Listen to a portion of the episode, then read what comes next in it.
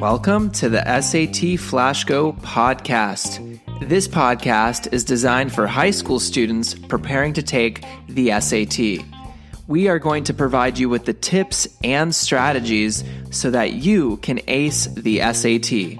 Now, without further ado, let's go on to the topic for today. Hey, everybody. Today we are focusing on who versus whom and its versus it apostrophe s, which is a bit of a throwback topic, but we would be remiss if we didn't include it in this week's pronoun review.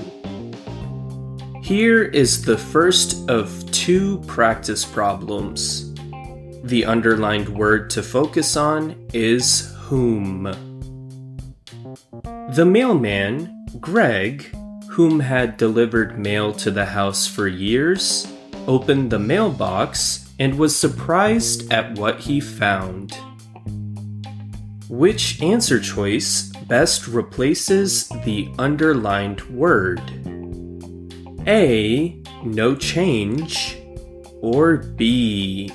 Who?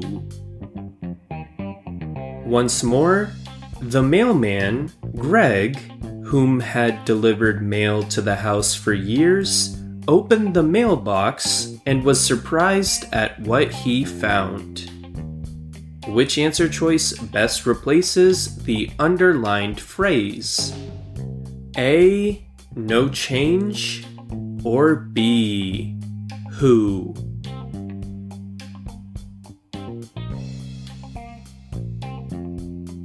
Great.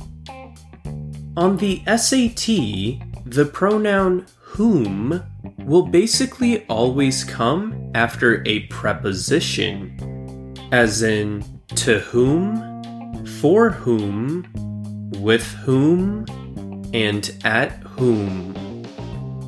You get the picture. With that in mind, in this sentence, the lack of a preposition before the underlined word makes it so that we should instead prefer answer choice B, who, to replace the whom, giving us the sentence The mailman Greg, who had delivered mail to the house for years, opened the mailbox and was surprised at what he found. Great. Let's check out our second problem. The underlined word to focus on is its. The falcon perched atop the tree, its feathers speckled with gray. Which answer choice best replaces the underlined word? A. No change. Or B it apostrophe s. Once again, the falcon perched atop the tree, its feathers speckled with gray. Which answer choice best replaces the underlined phrase? A. No change. Or B. It apostrophe S.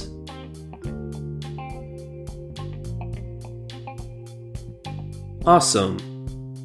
Knowing the difference between the two its is vital on the SAT as it will be tested on every single writing section. But why is it so important?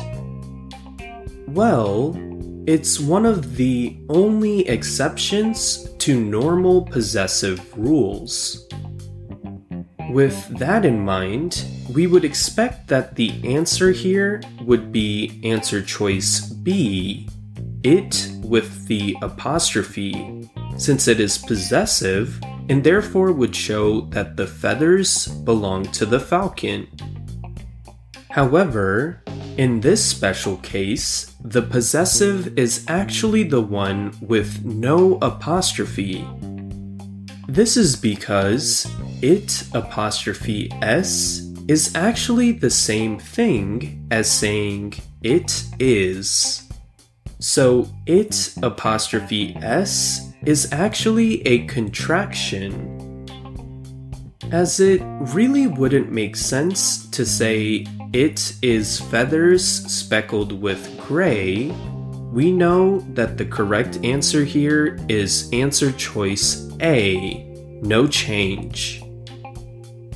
If you don't have the differences between who versus whom and its versus it apostrophe s down cold, please make sure to do so, as they may show up frequently on the SAT. Great work, everybody. Have an awesome rest of your day or night. This episode of the SAT Flash Go podcast is powered by Ivy Experience, an educational company. Ivy Experience provides students SAT and ACT test preparation, college application and essay coaching, academic advising, and more. Ivy Experience helps students succeed in a world where college admissions are more competitive than ever. Please check out ivyexperience.com to learn more about this great service. Now, guys, I hope you enjoyed the episode for today on the SAT Flash Go podcast, and we'll see you on the next one.